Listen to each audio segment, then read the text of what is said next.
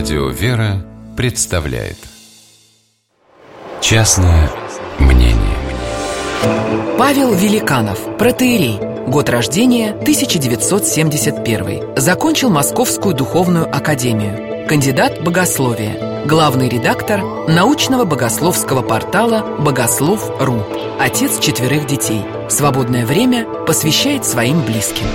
Частное мнение Однажды я сам выгнал из храма человека. Прямо посередине богослужения Во время полиилея Самой торжественной части службы. Началось помазание, и вижу такую картину. Какая-то закутанная с ног до головы женщина в летах С какой-то очень вычурной резной палкой тростью в руке Чудным сооружением на голове типа кокошника Одним словом старица.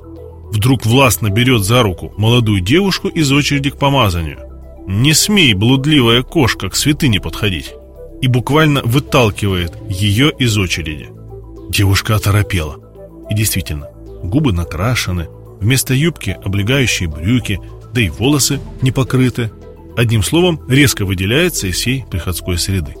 И вот тут я не выдержал. Отказался помазывать эту без ума ревностную женщину И выгнал ее из храма а разревевшуюся девушку позвал к помазанию, попросил не обращать внимания. К слову сказать, она действительно по дороге с работы просто захотела зайти в ближайший храм. И я до сих пор не жалею, что выгнал мнимую старицу, потому что она ничего не поняла, да и не собиралась понимать. Быть может, кто-то меня и осудил за такую резкость. Но для меня любой человек, приходящий в Дом Божий, должен чувствовать себя желанным гостем и, естественно, вести себя по правилам хозяина этого дома. Даже если ему очень хочется пообезьяничать на Амвоне. Даже если он царских кровей и самый что ни на есть пуп Отечества. Даже если у него непереносимое горе вселенского масштаба, которое висит домокловым мечом над давно согбенной шеей. Храмы – это последние крепости, исключительные островки Божьего Царства на земле. Благословенны те, кто эти островки Христовой автономии от греховных принципов жизни в миру охраняют в неприкосновенности. И великая беда тем, кто посягает на них, спекулируя чем угодно, положением ли, богатством или, напротив, своим горем. Одним из показателей того, что человек действительно ищет Бога, является появление внутренней субординации, ощущение разницы между своим местом и Божиим. Пока нет этой внутренней иерархичности, любой взгляд, любая даже совершенно корректная и правильная по сути просьба со стороны церковников будет трактоваться как очевидное проявление скрытой злобы и неприязни. Что же, осуждая других, тем самым мы прежде всего ставим диагноз самим себе.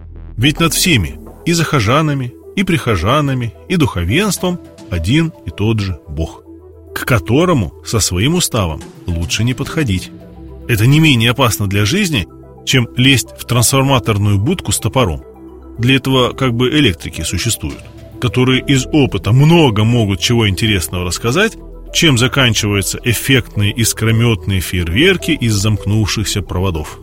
Речь, конечно, идет прежде всего о необходимости развития среди тех, кто встречает приходящих в храм добродетели рассудительности или, точнее, благоразумия. Не всякого следует пускать в храм Божий, и это нормально.